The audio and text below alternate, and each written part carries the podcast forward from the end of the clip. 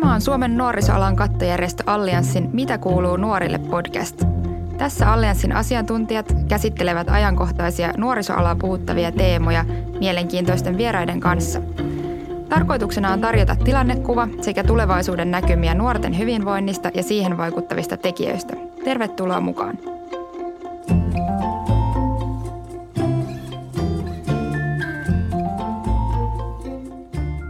Minä olen Allianssin vaikuttamisen asiantuntija Niina Ratilainen ja tänään aiheena on osaaminen ja koulutus. Meillä on täällä podcast-studiossa kaksi huippuasiantuntijaa keskustelemassa tänään osaamisen ja koulutuksen nykytilasta ja tulevaisuudesta. Tervetuloa mukaan opetus- ja kulttuuriministeriön kansliapäällikkö Anita Lehikoinen. Kiitos. Ja vanhempi neuvonantaja Sitran osaamisen aika avainalueelta Tapio Huttula. Kiitoksia. Oikein mukava, että pääsitte paikalle puimaan meillä, meidän kanssa seuraavan, seuraavan 40 minuutin ajan sitä, mihin suomalainen koulutus on menossa. Koulutushan on ollut ehkä yksi Suomen suurista ylpeyden aiheista jo hyvin pitkään ja tämä on osa meidän suurta kansallista tarinaa. Mistä asioista te olette viime vuosina työssänne kokenut iloa ja ylpeyttä suomalaiseen koulutukseen liittyen? Kyllä mä sanoisin, että se semmoinen vallitseva tunne on aina se ilo kehittää sitä järjestelmää eteenpäin ja ylpeys siitä, että suomalaiset ihmiset kuitenkin tunnistaa sen, että mikä on osaamisen ja koulutuksen merkitys. Juuri tässä, minkä sä sanoit sen kansallisen tarinan, mikä se on ollut historiassa ja mikä se tulee olemaan sitten, kun eteenpäin rakennetaan sitä kansallista tarinaa. Niin se ilo ja ylpeys siitä, että me kaikki olemme samaa mieltä siitä, että se on yksi tärkeimpiä asioita koko yhteiskunnassa.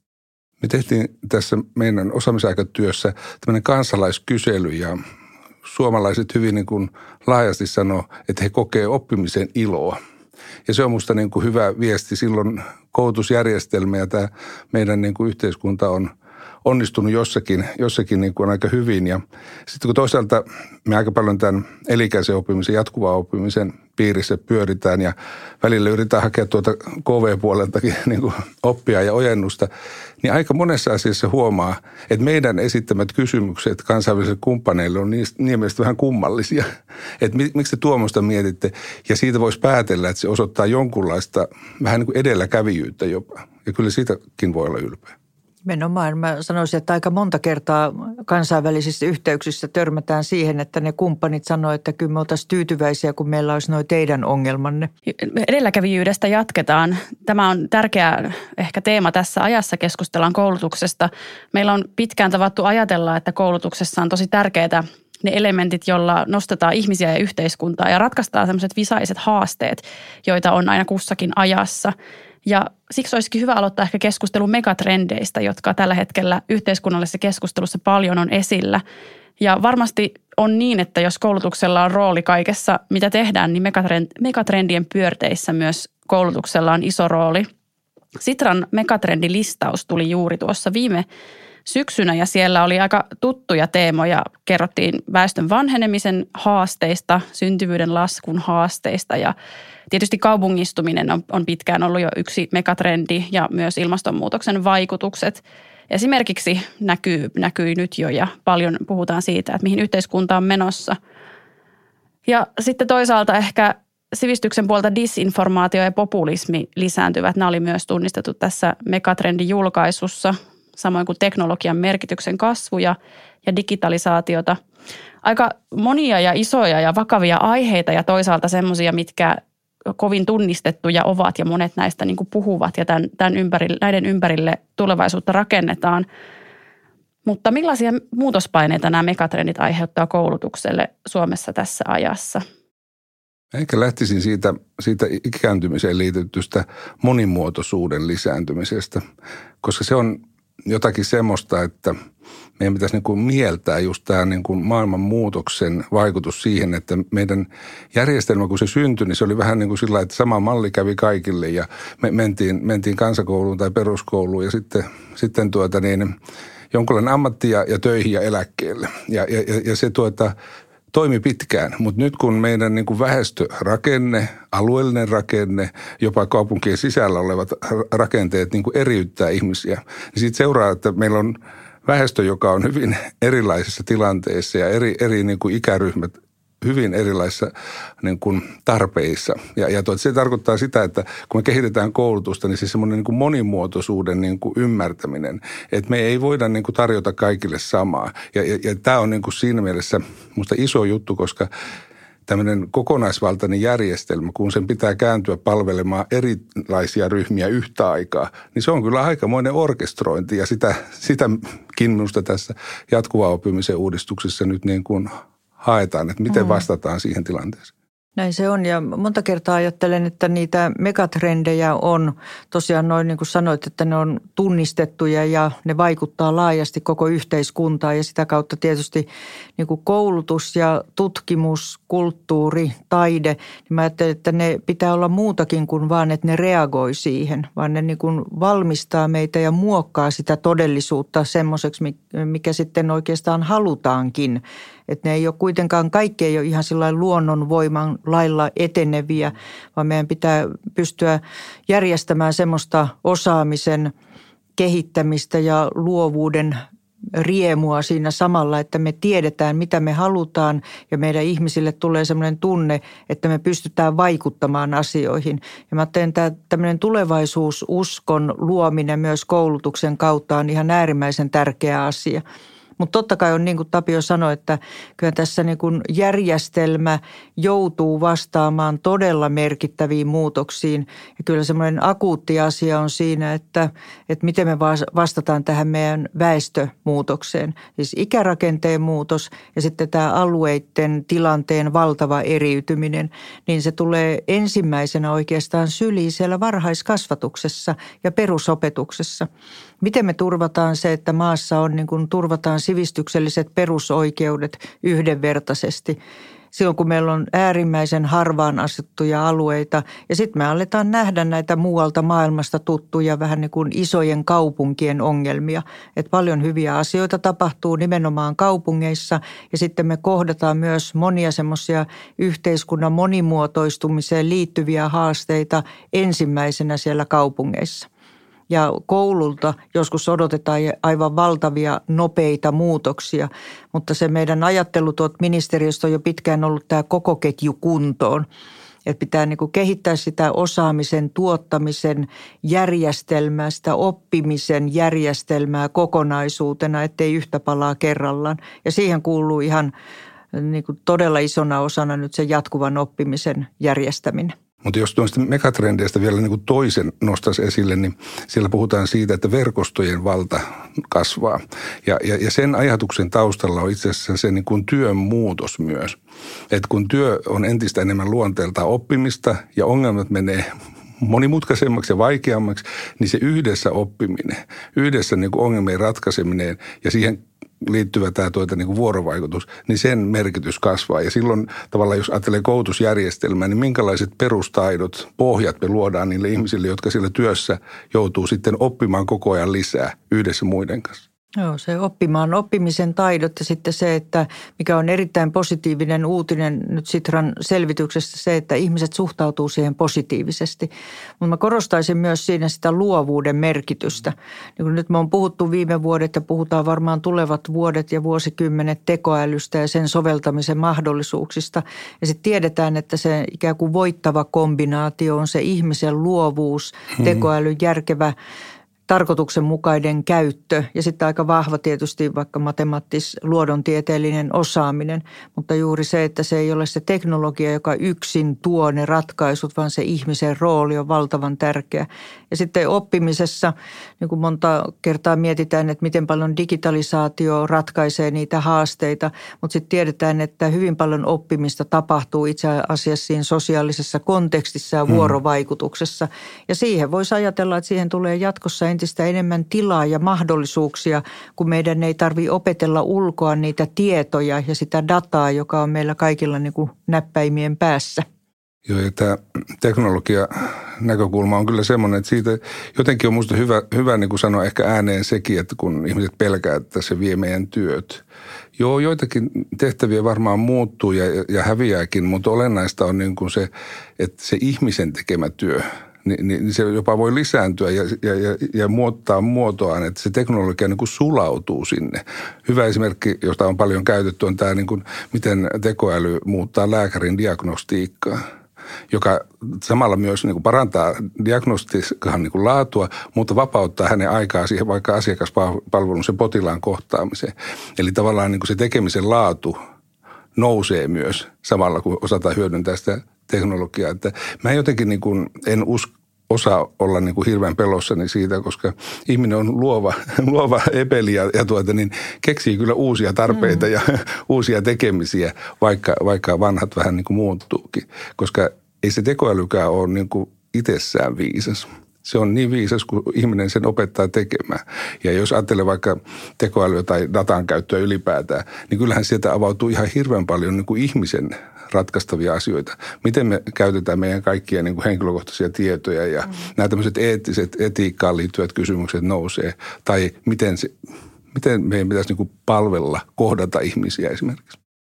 Samaan aikaan sitten meillä on kuitenkin sen teknologian kehittymisen myötä, niin meillä on todella tärkeää se, että me pystytään ratkaisemaan tämä, että miten nyt semmoisissa tehtävissä ammanteissa olevat ihmiset, joihin se teknologian kehitys vaikuttaa todella aika nopealla aikataululla, niin miten me turvataan ne oppimisen, osaamisen, kehittämisen mahdollisuudet, että se siirtyminen johonkin aika lailla toiseen ammattiin on mahdollista niin nyt se iso pohdinta on, että miten me pystytään tarjoamaan se näkymä, että kouluttautumalla uudestaan niitä työllistymismahdollisuuksia on. Ja ettei aina tarvitsisi mennä edes sen työttömyysjakson kautta, niin tämähän on se, mitä me nyt yhteisesti ratkotaan sitten siinä jatkuvan oppimisen hankkeessa.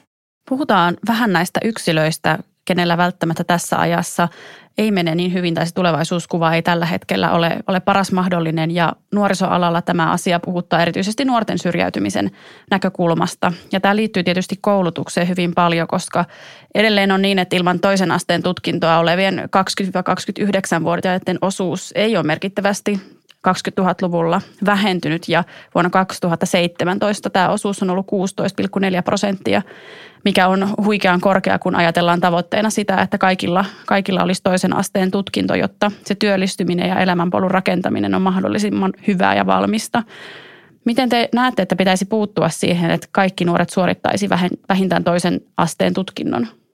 No siinä tietysti selvä juttu on tämä, että nyt hallitusohjelmassa on oppivelvollisuuden laajentaminen sen 18 ikävuoteen saakka hyvin joustavasti ja monimuotoisesti, eikä, eikä mekaanisesti vain pidentämällä sitä, mikä nyt on. Ja turvaamalla erityisesti sitten se, että se koulutus taas polku on hyvin eheä. Alkaen sieltä varhaiskasvatuksesta läpi perusopetuksen. Opetushallitus on tullut ulos niiden – kehittämisajatusten kanssa, että miten esimerkiksi oppilasarviointia yhdenmukaistetaan perusopetuksessa, joka on äärimmäisen tärkeä asia. Ja sitten on varattu lisää resursseja siihen opiskeluhuoltoon ja sitten oppilaiden opiskelijoiden ohjaukseen tämän oppivelvollisuuden laajentamisessa myös tullaan turvaamaan sitä polkua. Ja tietysti se, että sitten kun tulee oppi, niin kuin jotkut sanoivat, että oppivelvollisuus, että se koskee sitten niitä nuoria, tulee lisää velvollisuuksia. Mutta kyllä me nähdään niin, että siinä tulee myös koulutuksen järjestäjälle niitä velvollisuuksia ja vastuuta huolehtia ihan jokaisesta nuoresta – sitä tehdään hyvin tällä hetkellä, mutta vielä pitää niin kuin ponnistella, että kaikki saa sen toisen asteen tutkinnon. Ja kyllä se on tietysti olennaista se, että kun oppivelvollisuus tulee sitten jatkumaan siihen 18 ikävuoteen saakka, niin sen jälkeen oppivelvollisuus ikäisenä koulun aloittaneille – niin tota, se toisen asteen tutkinnon suorittaminen on aidosti maksutonta. Eli oppimateriaalit, välineet ja koulumatkat tulee olemaan maksuttomia, niin kyllä ne on erittäin isoja ja merkityksellisiä asioita. Jos, jos tuosta jatkaisi ihan siihen ammatillisen koulutuksen uudistukseen, joka nyt on, nyt on tuota niin, lähtenyt, lähtenyt käyntiin, niin, niin siinähän pyritään justiin tekemään näitä, näitä niin kuin tavallaan tämän uuden työelämän mukaisia, mukaisia muutoksia. Ja yksi niistä on kyllä tämä niin kuin työelämän ja koulutuksen vuorovaikutuksen tiivistäminen. Että et, et tuota niin, nuoret sais myös heti aika niin kuin varhaisessa vaiheessa ymmärryksen siitä, että miten se ammatti on, miltä, miltä se työ näyttää, miten siellä työelämässä toimitaan, koska se heijastuu myös siihen niin kuin motivaatioon ja, ja tämmöiseen. Mutta, mutta siinä on se iso haaste kyllä myös se, että et, et tuota, niin saadaanko me se vuoropuhelu sille tasolle, mitä se edellyttää, kun, kun vastuuta siirtyy enemmän siinä niin kuin työssä oppimiseen tai harjoittelussa oppimiseen. Sitten toinen näkökulma, mikä, mikä on yleensä näissä niin kuin koulutuspolitiikan uudistuksissa aina, aina niin kuin se iso haaste, tai oikeastaan politiikassa kuin politiikassa lajista riippumatta, on se niin kuin tämän hetken haasteiden niin kuin ratkominen ja sitten uuden niin kuin muutoksen tai uudistuksen rakentaminen, joka on niin kuin pitkäkestoinen. Että miten me erotetaan nämä kaksi keskustelun tasoa, koska, koska sitten jos, jos niin kuin puhuttaisiin siitä tulevasta kuvasta, missä ihmiset ei tipu, kukaan ei tipu ja kaikki mm. oppii aina sen, sen mitä tuota kullakin asteella pitäisi oppia, niin kyllä mä siinä kuvassa lähtisin niin kuin hyvin vahvasti siitä varhaiskasvatuksen merkityksestä, koska se luo sen pohjan ihan sen, miten ihminen suhtautuu itteensä ja omaan oppimiseensa ja antaa niitä perusvalmiuksia.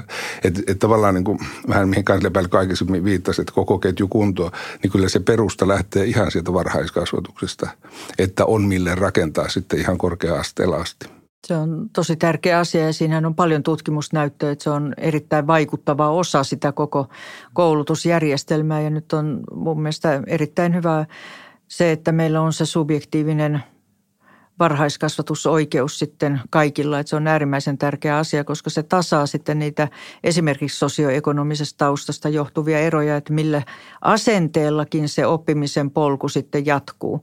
Mutta kyllä isoja haasteita on ja nyt tosiaan tehdään merkittäviä reformeja tässä ihan näin, tällä vaalikaudella.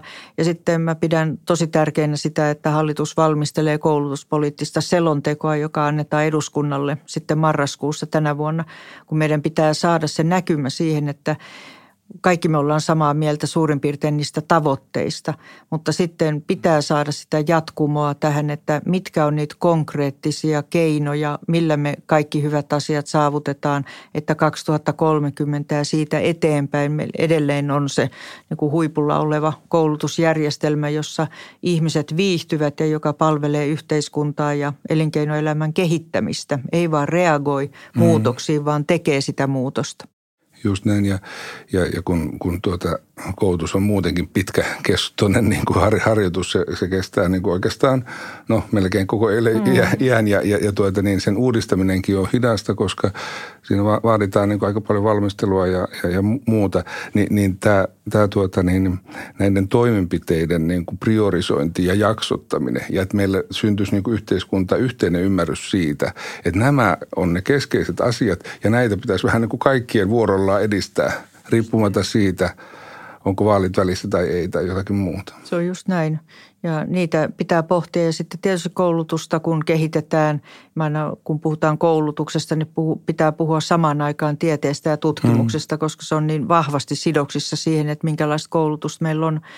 Niin tosiaan se, että, että meillä syntyy se – riittävä konsensus siitä, mitä pitää tehdä, koska se vaikuttavuus ja vaikutukset tulee esiin vasta erittäin pitkällä aikavälillä. Että semmoinen niin jatkuva uudistaminen, hyvin niin kuin radikaalit poikkeamat hallituskaudesta toiseen, mitä meillä nyt ei ole kovin paljon ollutkaan, niin sehän on erittäin haitallista, koska sitten me ei ehditä nähdä sitä, että mitä, mitkä ne vaikutukset on, mutta tutkittuun tietoon perustuvat politiikkavalinnat on tässä kyllä ihan äärimmäisen tärkeitä.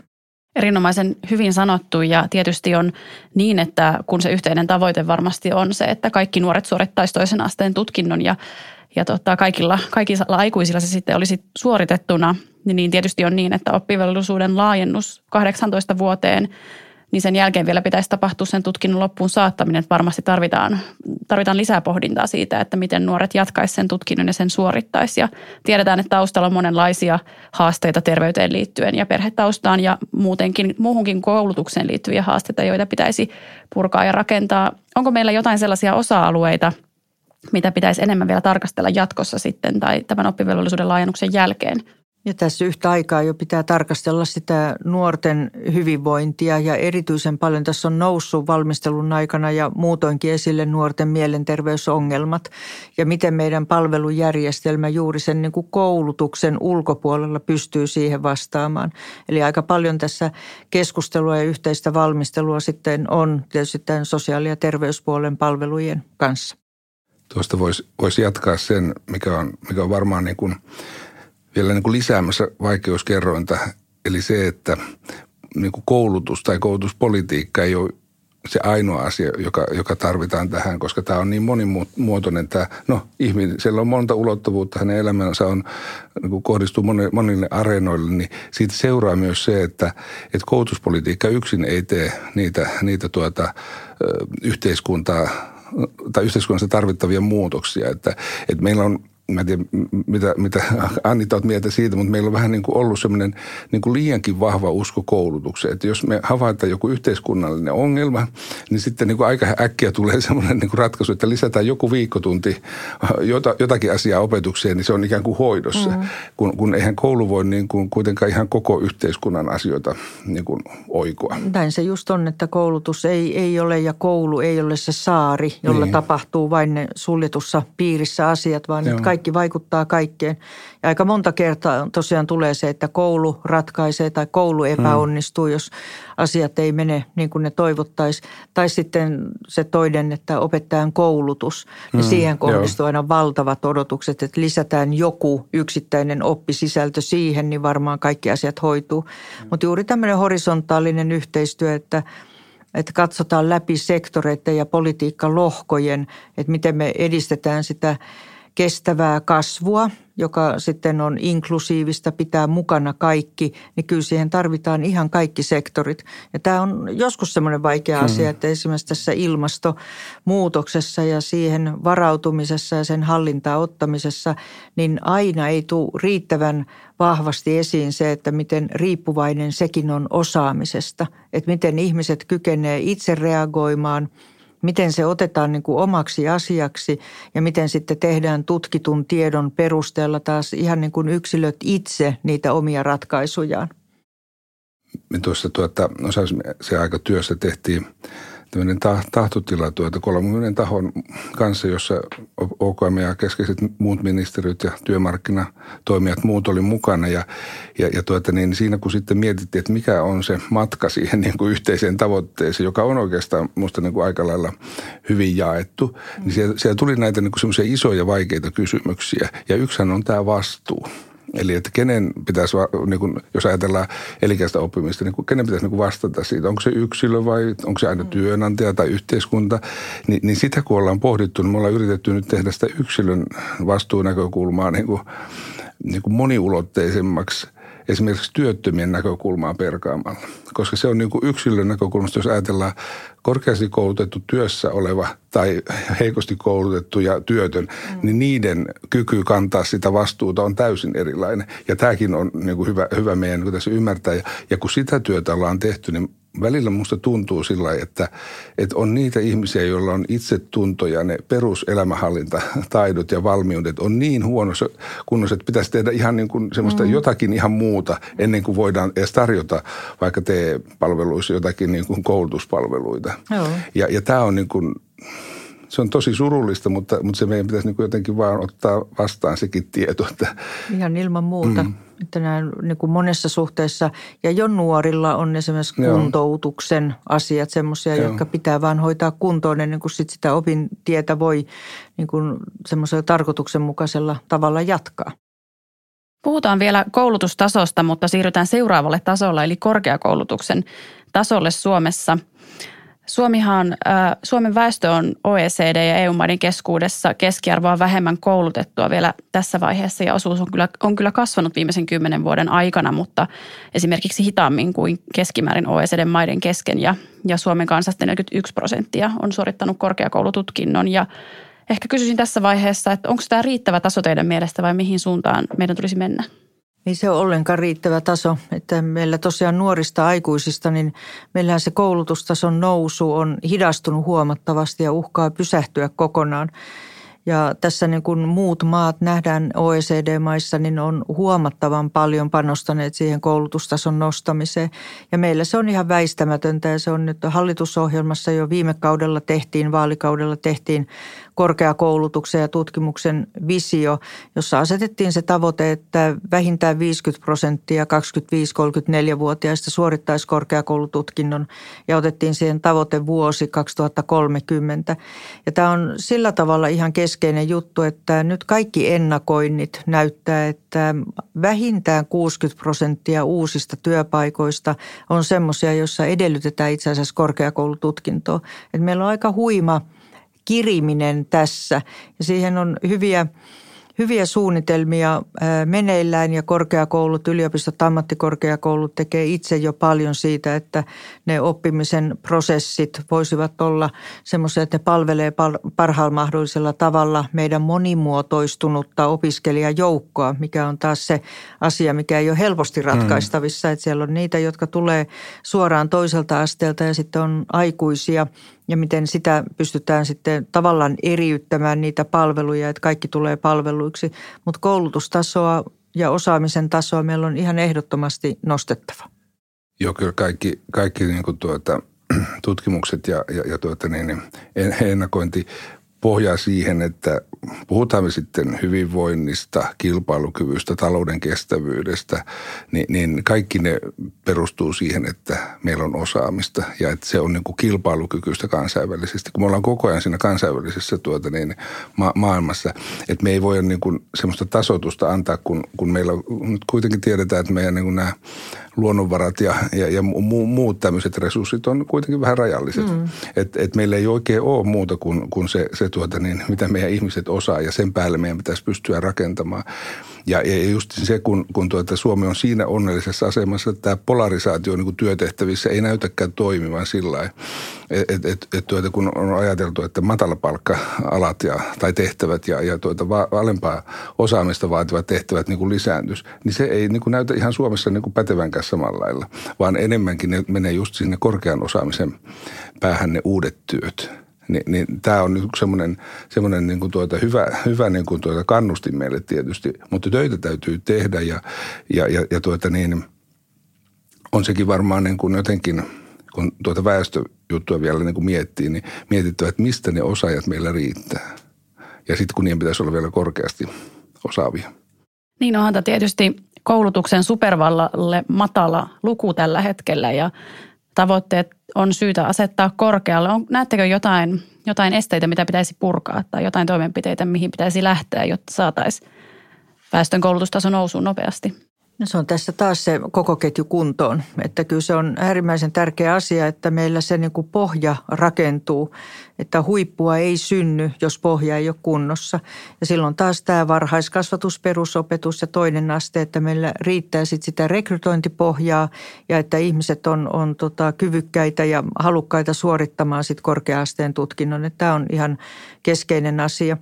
Ja sitten tietysti se, että pidetään siinäkin huolta, että koulutuslaajennuksissa me otetaan huomioon se, että ne voidaan toteuttaa riittävän laadukkaasti ja että meillä sitten se tutkimustoiminta pysyy, pysyy siinä rinnalla tietysti mukana.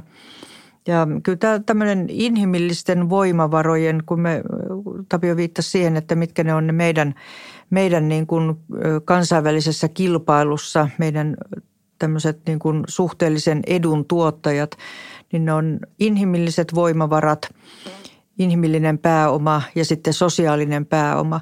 Ja se on jännä, että näähän korreloi tosi vahvasti keskenään. Siis so, sosiaalinen pääoma, että miten paljon me luotetaan toisiimme, miten paljon luotetaan julkisiin instituutioihin ja miten paljon me osataan, miten paljon sitä koulutusta on, niin ne korreloi erittäin vahvasti. Ja nämä on mun mielestä ne meidän kilpailukykytekijät kyllä erittäin vahvasti tulevaisuudessakin tuon päälle on hirveän helppo jatkaa siitä, että sitten se yksi elementti, mikä tässä ikään kuin tarvitaan, on se oppiva työelämä joka, joka tuota, niin pitää huolen siitä, että se hyvin koulutettu ihminen, joka tulee työelämään, pystyy jatkuvasti täydentämään ja, ja kehittämään omaa osaamista ja menemään niin kuin eteenpäin. Ja, ja, ja silloin niin kuin, siitä niin kuin kaikki hyötyy. Ja tämä on, niin kuin, tämä on niin kuin just se kohta esimerkiksi, missä meidän pitää niin kuin miettiä elinkeinopolitiikkaa, innovaatiopolitiikkaa, näitä asioita. Miten me tuetaan meidän työpaikkoja ja niitä osaamisen ja, ja, ja tekemisen kehittäjiä. Että syntyisi tämmöisiä osaamisen ekosysteemiä, koska ne eh, on niitä, jotka myös sit vetää Suomeen uusia investointia, yrityksiä, osaajia. Ja sitä kautta mm. tämä niin kuin hyvinvoinnin hyvä kehä voi pyöriä. Suomalaisen koulutuksen yksi tämmöinen kruununjalokivi vielä tämän sisällä on ehkä tämmöinen tasa-arvokehitys ja se ajatus siitä, että kaikki, kaikki lapset ovat menneet samaan kouluun heti kansakoulun alkuajoista lähtien. Nyt mielenkiintoisia ulkomaisia mediaosumia on ollut tässä viime aikoina, kun pääministeri Sanna Marin on Washington Postissa kertonut ajattelevansa, että, että Suomessa on oikeastaan tämmöinen amerikkalainen unelma saavutettu nimenomaan oikeastaan koulutuksen kanssa, koska jokaisella lapsella täällä on mahdollisuus tulla miksi tahansa taustastaan tai perheestään huolimatta. Ja, ja tämä on ehkä ollut osa meidän yhtä suurta tarinaa, mikä toivottavasti jatkuu. Mutta sitten tiedetään myös, että meillä on tasa-arvon kanssa joitain tiettyjä haasteita osaamiseroissa erityisesti tyttöjen ja poikien välillä ja toisaalta sitten taas alueellisesti Itä- ja Länsi-Suomen välillä on osaamiseroja koulutuksessa ja hyvin toimeen tulevien ja heikompiosasten perheiden välillä myös sitä myöten. Ja tietysti meillä on PISA-tulokset ollut pitkään hyviä, mutta se eriytyminen on, on huolestuttava joissain paikoissa. Millaiseen tasa-arvokehitykseen näette, että pitäisi puuttua tässä vaiheessa? Ja ehkä puhutaan nyt peruskoulutuksesta. Meillä on todella noin, mitä mainitsit, niin ne on valtavia haasteita. Ja, ja, ja tämä tasa-arvo, sanotaan tyttöjen ja poikien välinen osaamisen erot, me ollaan aina oltu siinä – niin kuin siellä OECD-maiden kärkijoukossa, siinä joukossa, missä me ei haluttaisi olla. Eli missä ne erot on suurimmat ja ne on kasvamaan päin. Ja sitten se näkyy myös koulutustasoerossa aivan huimalla tavalla. Ja sitten toinen asia on se, että meillä tosiaan vaikuttaa se sosioekonominen tausta entistä enemmän. Ja sitten me emme ole osanneet integroida maahanmuuttajataustaisia perheitä ja lapsia tähän meidän koulutusjärjestelmään. Että siellä on isot, isot erot. Ja nyt minusta on hyvin tärkeää se, että meillä on isot ohjelmat pyörimässä varhaiskasvatuksessa ja perusopetuksessa ja ne on nimenomaan laatu- ja tasa-arvo-ohjelmia. Ja pitää ymmärtää, että se tosiaan se tasa-arvo on laatua – tasa-arvo ja yhdenvertaisuus. Ja se ei tarkoita sitä edelleenkään, että kaikilla on niin kuin se sama setti tarjolla eikä mitään muuta. Mutta että tämmöinen kansakunta, joka kipristelee tässä demografia-tilanteessa, niin meidän pitää pitää huolta ihan kaikista – ja todella nämä alueellinen eriytyminen jossain määrin, mutta sitten myös kaupunkien, isojen kaupunkien sisällä on eroja ja siihen on löydetty ratkaisuja vaikka sitten tästä PD-rahoituksesta, eli ne koulut, missä on enemmän haasteita, niin niitä rahoitetaan vahvemmin. Ja sitten nähdään myös todella tämä, että että missä se kehitys on kulkenut huonompaan suuntaan, että lasten sosioekonominen tausta vaikuttaa siellä koulujen sisällä entistä enemmän niin kyllä nämä on, nämä on valtavia haasteita. Ja silloin se, että jos me ei tässä kyetä tekemään muutoksia ja saamaan sitä tasa-arvoa koulutusjärjestelmään siihen sekä mahdollisuuksien tasa-arvoa että sitten se lopputulosten tasa-arvoa, niin silloin me menetetään sitä sosiaalisen kohesion tuomaa hyvää, yhteiskunnallista hyvää. Ja myös taas sitä niin kuin vaikkapa nyt sitten ihan tästä, että mitkä on meidän kestävän – kasvun edellytyksiään, että jos sitten porukkaa tippuu pois. Joo, kyllä se luottamus ja toivo, usko tulevaisuuteen, niin ne on, ne on niin kuin niitä asioita, joita meidän pitäisi jotenkin pystyä kaikki yhdessä niin kuin vahvistamaan. Ja, ja, ja tuota, niin miten, se, miten se tehdään, niin se ei ole yksinkertainen, yksinkertainen ratkaisu tietenkään.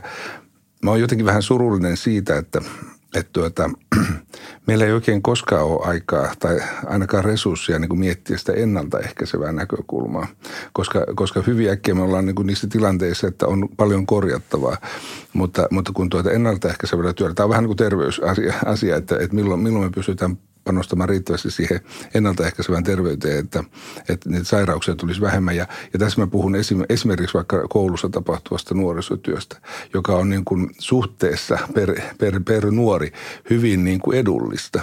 Se kun, että, että sitten me ollaan siellä toisessa päässä korjaamassa tuota, niin, niitä yksittäisen ihmisen ongelmia. Ja, ja tämä on vähän niin kuin se sama ajattelu just, et, ja, ja sen takia tämä on myös niin kuin koulun ulkopuolinen asia, että miten me tuetaan perheitä ja miten me, miten me tehdään niin kuin tämmöistä tuota, niin kuin aluepolitiikkaa, joka, joka mahdollistaa ihmisille tuota, niin elämisen vähän niin kuin joka puolella. Vaikka me tiedetään kyllä, että se palvelujärjestelmälle Joo. se on kyllä iso haaste. Joo. Tässä on onneksi hyviä ajatuksia ja kehityskulkuja liikkeellä, mm. koska tietysti on tunnistettu juuri se, että ennaltaehkäistään niitä, niin se on se varhaiskasvatus. Mm. Ja sitten Joo. myös sinne, että koulupäivien yhteyteen tuodaan muita toimijoita kuin vaan ne koulun toimijat. Että nyt on meneillään se – valmistelu, että tämä Suomen malli, jossa me voitaisiin turvata, että jokainen lapsi voi harrastaa jotakin ja mieluusti siinä koulupäivän yhteydessä, että sitten jää esimerkiksi perheelle enemmän aikaa siihen – niin kuin enemmän yhteistä aikaa, että se ei ole roudaamista harrastuksesta toiseen. Ja sitten tämä todella, että meidän eri toimijat, että tämä moniammatillisuus, se kuulostaa just semmoiselta kankealta byrokraattiselta termiltä, mutta sehän tarkoittaa sitä, että, niin kuin, että opettajat ei pysty yksin ratkaisemaan niitä kaikkia ongelmia, joita lapset ja perheet kohtaa, vaan siinä tarvitaan ne sosiaali- ja terveyspuolen palvelut ja sitten tietysti nuorisotyö – koulujen yhteyteen vahvemmin, kun siellähän ne lapset on. Siis se, tämä niin kuin pointti tässä lapsi- ja perhemuutos ohjelmassa on ollut se, että viedään palvelut matalalla kynnyksellä. Että ne lapset pääsääntöisesti on varhaiskasvatuksessa ja koulussa. Ne ei ole siellä niin kuin sote-puolella, eli tuodaan niitä palveluja sinne, missä lapset on ja missä perheitä voidaan parhaiten auttaa.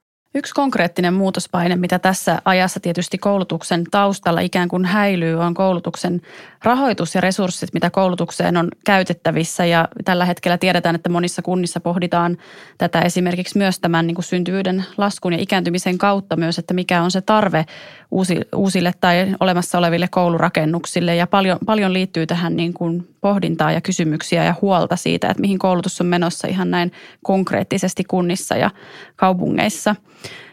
Miten ajattelette, että tämän, tämän ongelmatiikan kanssa päästään eteenpäin? Miten, miten tällaisella hidastuvan kasvun ja nousevien terveydenhuoltokustannusten kaudella kuitenkin voitaisiin edelleen pitää, pitää meidän koulutustasotavoitteet ja koulutuksen laadun kasvattamisen tavoitteet ja purkaa niitä tasa-arvohaasteita – sen takia mä ajattelen, että se selonteko on nyt mm. ihan keskeinen ja se pitää tosi vakavasti siihen sitten suhtautua, koska kyllä tämä ongelma on ihan todellinen. Ja se meidän väestökehityksen muutos on niin nopea, että meidän, meidän tota työelämän ulkopuolella olevien osuus ja määrä ihan absoluuttisesti kasvaa niin valtavan paljon. Ja me tiedetään, että kuntatalouden suuria huolia on erityisesti se kuntien – niin kuin talouden kuvan eriytyminen. Että kyllä ihan joudutaan miettimään sitä, että miten sitten ylläpidetään sitä laadukasta varhaiskasvatusta ja perusopetusta, toisen asteen koulutusta ja sivistyspalveluja kunnissa, joissa väki vähenee ja vanhenee aika radikaalisti. Että tässä mä luulen, että me joudutaan ihan niitä niin kuin perimmäisiä asioita kyllä miettimään. Kyllä varmaan ja, ja, ja tässäkin on se kokonaisvaltainen ajattelu ja se luottamus ja yhteistyö. Eli, eli tuota niin, jos ajattelee vaikka yksittäisen kunnan tai alueen, alueen näkökulmasta, niin, niin olennaista sillä on varmaan tulevaisuudessakin, että sillä on niin kuin yhteys osaamisen kehittämiseen – koulutuspalveluihin. Että et se, että et mikä sattuu olemaan niin kuin, vähän niin kuin tuota, katolla se, se niin kuin nimi, minkä alla se tapahtuu, hmm. ei ole enää niin kuin se, se niin kuin olennainen kysymys.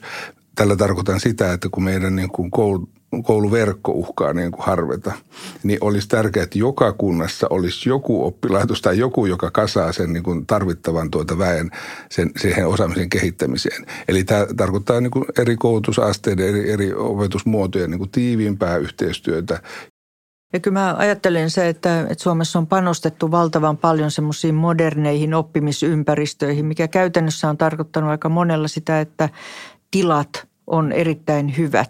Mm.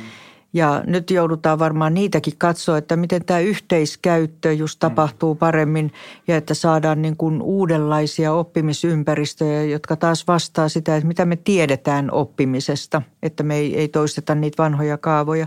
Mutta kyllä se varmasti tulee sitten keskusteluun tosiaan tämä, että miten julkisella rahalla toimitaan niin, että me pystytään nämä – sivistykselliset perusoikeudet ihan aidosti turvaamaan joka, joka kolkassa maata kaikille meidän kieliryhmille, niin kyllä se tulee olemaan valtava haaste. Ja se, minkä takia tuosta yhteistyöstä ja luottamuksesta lähin liikkeelle, on se, että tämä on myös kuntien välistä yhteistyötä.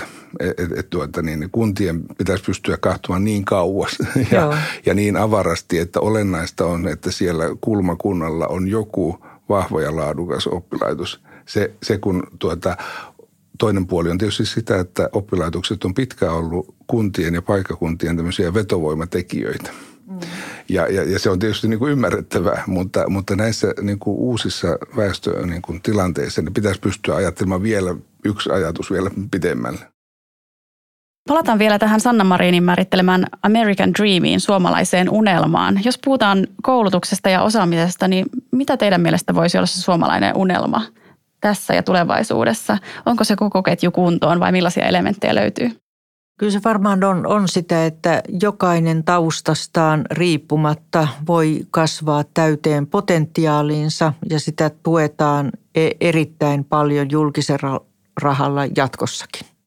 Juuri noin ja se, että me muistetaan minkä takia koulutus, oppiminen on olemassa. Se, että ihminen pystyy kasvamaan siihen omaan täyteyteensä ja uskaltaa unelmoida, uskaltaa kahtoa eteenpäin – meidän, meidän pitää pystyä lunastamaan se lupaus seuraavillekin sukupolville. Anita ja Tapio, kiitos oikein paljon tästä keskustelusta. Kiitos. Kiitoksia. Kuuntelet Allianssin Mitä kuuluu nuorille podcastia. Muista tilata podcast omasta podcast-sovelluksestasi. Moikka, mä olen Jani Katakatalo Allianssin kansainvälisen vaikuttamisen asiantuntija ja seuraavaksi me otetaan pieni katsaus EU-tason koulutuspolitiikkaan – Koulutuspolitiikka kuuluu asioihin, joista jokainen Euroopan unionin jäsenvaltio päättää itsenäisesti ja EU lähinnä tukee niiden toimintaa. Globaalit megatrendit, kuten ikääntyminen, osaamisvaatimusten kasvu työtehtävissä ja teknologian kehittyminen ovat kuitenkin semmoisia esimerkkejä jäsenvaltioiden yhteisistä haasteista, joiden ratkaisemiseen tarvitaan yhteistyötä ja korkeata osaamista. Vaatimukset ja toiveet EUta kohtaan ovat siis koulutuspolitiikankin saralla kasvaneet – Mulla on täällä nyt suoraan Brysselistä haastateltavana meidän MEP Henna Virkkunen, joka viime eurovaaleissa kampanjoi sloganilla Osaamisesta se on kiinni. Henna, näetkö sä, että EUn tulisi tehdä nykyistä enemmän koulutuspolitiikkaa ja mitkä alueet etenkin vaatis nykyistä tiiviimpää yhteistyötä jäsenmaiden välillä? No mun mielestä se on ihan hyvä lähtökohta kyllä edelleenkin, että koulutuspolitiikka sinänsä kuuluu jokaisen jäsenmaan omaan toimivaltaan, koska meillä on aika isoja eroja EU-maiden välillä, että miten asiat on järjestetty. Mutta sitten toisaalta, kun meillä on yhteinen talousalue, yhteinen sisämarkkina-alue, missä me halutaan että entistä enemmän myös ihmiset voisivat liikkua työn, työn mukana, niin kyllä se tarkoittaa sitä, että on tärkeää, että meillä on yhtenäiset linjaukset koulutuksesta siltä osin, että esimerkiksi tutkinnot voitaisiin nykyistä paremmin tunnistaa ja tunnistaa, tunnustaa eri jäsenmaissa. Et kyllä mä näen, että tällä hetkellä ne asiat, mistä enemmän pitää tehdä just yhteistyötä, niin on ylipäätään perusopetuksen laadun parantaminen, koska siinä kaikilla jäsenmailla on aika tavalla tekemistä. Tällä hetkellä puheenjohtajamaa Kroatia yrittää viedä eteenpäin just opettajien koulutukseen liittyviä teemoja, koska opettajathan on tässä keskeisessä roolissa ja siinä jäsenmaat voi oppia toisiltaan, että miten opettajan koulutusta on kehitetty ja viety eteenpäin. Korkeakoulut niin ikään on tosi tärkeää, että ne tekee yhteistyötä, koska korkeakoulutus ja tutkimus jo luonteeltaan hyvin kansainvälistä ja se on tiiviisti yhteydessä myös sen toiminnan laatuun. Ja tietysti sitten tänä päivänä yhä tärkeämpää on tämä jatkuva oppiminen ja se, että aikuisilla on myös mahdollisuus kehittää omaa osaamistaan. Ja tässä on myös tärkeää, että jäsenmaat tiivistää yhteistyötään, koska tämä haaste on kaikille yhteinen. Hmm, hyviä ajatuksia. Nousee semmoinen ajatus, että kaikki tämä vaatii kuitenkin tosi paljon resursseja ja meillä nuorisoalalla tavoite on, että esimerkiksi Erasmus-rahoitus vähintään kolminkertaistettaisiin. Olet myös puhunut eri yhteyksissä EU-budjetin painopisteen siirtämisestä enemmän kohti osaamista. Nyt sitten kuitenkin Iso-Britannia jättäessä EUn budjettiin jää aika iso lovi. Miten sä näet nyt näin helmikuussa arvioituna, että onko realistista, että EUn koulutukseen ja osaamiseen laittama rahoitusosuus kasvaisi tulevien vuosien aikana?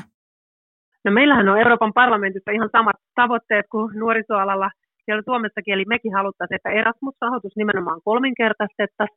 Ja näyttää, että sinänsä sille on aika vahvaa tukea tälle Erasmuksen kasvattamiselle, koska se on varmasti Euroopan unionin ohjelmista yksi onnistunein. Eli siitä kyllä kaikki kokee, että on saatu todella merkittävää hyötyä. että nuorilla on mahdollisuus hakeutua töihin tai työharjoitteluun ja opiskeluvaihtoon eri puolille Eurooppaa. Että tällä on kyllä vahva tuki, mutta ehkä vaikeampaa on sitten saada niin isoja lisäyksiä tuohon Horizon Europe-tutkimusohjelmaan, niin kuin Euroopan parlamentti haluaisi. Me haluttaisiin kasvattaa sitä peräti 50 prosenttia, ja tähän jäsenmailla ei ihan ole ollut valmiutta näin isoon nostamiseen. Mutta näyttää kyllä, että tälle on ylipäätään tukea, että koulutukseen, tutkimukseen osaamiseen suunnattaisiin jatkossa enemmän rahoitusta, ja sehän on hyvä asia. Mukava kuulla, että tukeakin löytyisi, ja toivotaan, että asiat, asiat menis näin, kun nuorisoalakin tavoittelee. Niin Sitten voitaisiin vähän puhua tuosta eurooppalaisesta koulutusalueesta. Tuolla Göteborgin huippukokouksessa toukokuussa 2018 komissio antoi tiedonannon nuorisokoulutus- ja kulttuuripolitiikan vahvemmasta roolista Euroopan rakentamisessa. Siinä esiteltiin visio eurooppalaisen koulutusalueen perustamisesta, johon sisältyi esimerkiksi suositukset eri koulutusasteiden, tutkintojen ja opintojaksojen automaattisen ja vastavuoroisen tunnustamisen edistämisestä – myös työ eurooppalaisten yliopistoverkostojen perustamiseksi on aloitettu. Miten näet eurooppalaisen koulutusalueen kehittyneen tuolta vuodesta 2018 tähän päivään? Mitä on jo saatu aikaan ja mitä toisaalta mielestäsi vielä tulisi tehdä? Kyllä nämä itse asiassa nämä kaikki aloitteet on jollakin tavalla ainakin edistynyt, mitä silloin muutama vuosi sitten esiteltiin. Eli tässä koulutusalueessahan on just asetettu tämmöisiä tavoitteita – kuin muun muassa, että jatkossa kaikki opiskelisi kaksi vierasta kieltä oman äidinkielensä lisäksi tässä EU-alueella, ja sillä haluttaisiin tietysti lisätä tämmöistä kulttuurien välistä vuorovaikutusta ja ylipäätään työllistymismahdollisuuksia myös laajentaa oman kotimaan ulkopuolelle.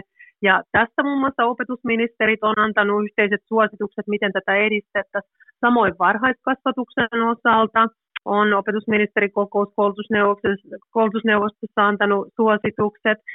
Nämä yliopistoverkostot, joita silloin linjattiin, ne on niin ikään käynnistänyt omat toimintansa. Eli kyllä nämä kaikki asiat sinänsä, mitä silloin linjattiin, niin ne on edistynyt, mutta toki sitten Euroopan tasolla on näin, että nämä etenee enemmänkin suositusten kautta, eli sitovaa lainsäädäntöä ei sinänsä koulutusasioista voida antaa. Ja tuota, nyt sitten sellainen asia, mitä Kroatia omalla puheenjohtajakaudellaan edistää muun muassa, on sitten koulutuksen rooli tässä eurooppalaisessa ohjausjaksossa. Et meillähän vuosittain seurataan Euroopan komission tasolta EU-maita, että miten ne etenee tietyissä asioissa. Ja tietysti koulutuksen osalta, että me voitaisiin paremmin sitä kehittää, niin on tärkeää myös, että meillä olisi semmoista tiettyä vertailutietoa ja semmoisia yhteisiä tavoitteita, mitä olisi asetettu.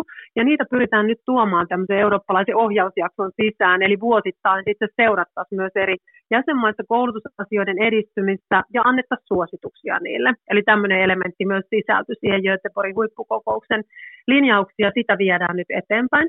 Tietenkin on tärkeää muistaa, että OECD hän tekee myös tämän tyyppistä työtä hyvin paljon, eli tilastoi ja vertailee, ja muun muassa PISA-tutkimus on OECDn piirissä tehtävä, että Euroopan unionin ei kannata tietenkään päällekkäisiä järjestelmiä luoda, eli hyödyntää sitä OECDn keräämää vertailutietoa ja suosituksia, mutta sitten tuoda myös oma, oma lisänsä näihin. Ja nyt tietenkin uusi komissio on myöskin aloittanut ja tuo sitten omia omia tavoitteitaan, että tässähän on komission puheenjohtaja Ursula von der Leyen on asettanut juuri tavoitteeksi koulutuskomissaarille, että hänen tulee loppuun saattaa tämä eurooppalainen koulutusalue vuoteen 2025 mennessä, ja nyt juuri komissio on sitten julkistamassa tämän uuden osaamisohjelman, missä sitten osaltaan tullaan näitä tavoitteita eteenpäin linjaamaan. Yksi iso asia tässä on kyllä tämä jatkuvan oppimisen kehittäminen myöskin, että siinä monilla jäsenmailla on isoja uudistuksia tehtävänä, että miten mahdollistettaisiin se, että jokaisella olisi mahdollisuus päivittää omaa osaamistaan ja ehkä vaihtaa ammattiakin entistä sujuvammin työuran aikana, koska työelämä ja osaamistarpeet muuttuu hurjaa vauhtia. Paljon siis tehdään ja paljon mielenkiintoista on tulossa. Joo, mun viimeinen kysymys liittyisi vielä tähän tutkimuksen kansainväliseen yhteistyöhön. EUn Horisontti 2020-ohjelma tulee tänä vuonna päätökseensä ja vuosille 2021-2027 on suunniteltu Horisontti Eurooppa-pakettia, joka sisältäisi tutkimuksen ja innovoinnin puiteohjelman. Yhtenä tavoitteena on selkeyttää EUn prioriteetit tutkimuksen ja innovaatioiden saralla. Mitä nämä prioriteetit ovat? Ratkaiseeko EU näiden avulla esimerkiksi suuria globaaleja ongelmia, kuten ilmastonmuutoksen? Joo, tämä Horizon Europe-ohjelma, se on maailman merkittävin ja suurin tutkimusohjelma ja on tietysti iso vaikutus siltä, että mihin nämä varat suunnataan. Ja toisaalta tätä Horizon-ohjelmaa, niin sitä käytetään ihan perustutkimukseen ja tämmöiseen perustutkimusinfrastruktuuriin, mikä on tärkeä eurooppalainen asia. Siinä on myös tämmöinen toinen pilari, mitä suunnataan sitten meidän teollisuuden uudistamiseen ja kilpailukykyyn ja näihin globaaleihin haasteisiin vastaamiseen. Ja sitten on vielä tämmöinen kolmas sektori, mistä suunnataan ennen kaikkea innovaatioihin rahoitusta. Eli silloin, kun tutkimus ja tuotekehitys on jo niin pitkällä, että se on aika lähellä markkinoita, niin sitä rahoitetaan myös täältä. Että tässä on niin kahtalaiset tavoitteet. Toisaalta vahvistaa tämmöistä perustiedettä ja tutkimusta, vastata globaaleihin haasteisiin ja sitten toisaalta vahvistaa meidän omaa teollisuuden kilpailukykyä ja uudistumista. Ja uutena elementtinä tähän on nyt otettu tämmöiset niin sanotut missiot, eli pyritään ratkomaan tämmöisiä ongelmia, mihin me nähdään jo ikään kuin jotain ratkaisuja näköpiirissä, mutta niitä pitää nyt rahoittaa enemmän. Ja nämä viisi aluetta tulee nyt tulevalla kaudella olemaan juuri ilmastonmuutoksen torjunta, sitten ylipäätään maailman meret ja vesistöt, älykkäiden kaupunkien kehittäminen, ruoka- ja terveysteema ja sitten vielä viidentenä on syöpä. Eli Euroopan unioni pyrkii, pyrkii siihen, että me kehitetään syövän tutkimusta myös niin ja hoitoja, että jatkossa enää kukaan ei, ei kuolisi syöpään Euroopassa. Eli nämä on todella isoja missioita, mitä nyt on asetettu tähän uuteen ohjelmaan. Ja tässä on suomalaisiakin mukana sitten näiden tämmöisessä hallinnossa ja johtamisessa. Joo, todella tärkeitä asioita.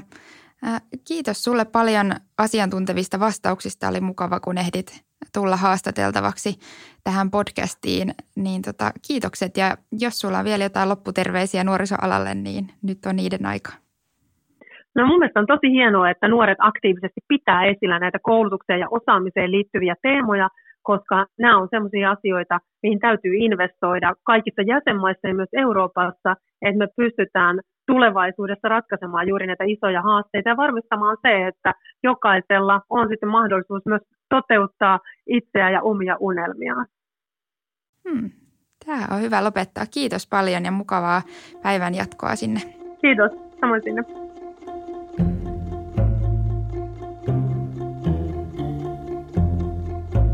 Kiitos kun kuuntelit ja ensi jaksossa ollaan uuden teeman äärellä. Muista tilata tämä podcast omasta podcast-sovelluksestasi. Palautetta ja kommentteja jaksoista voit laittaa meille osoitteeseen etunimi.sukunimi at alli.fi. Nettisivuillamme alli.fi voit myös vastata jaksojen aihetta käsittelevään kyselyyn, jonka tuloksia käytetään nuorisoalan tavoiteohjelmaa päivittäessä.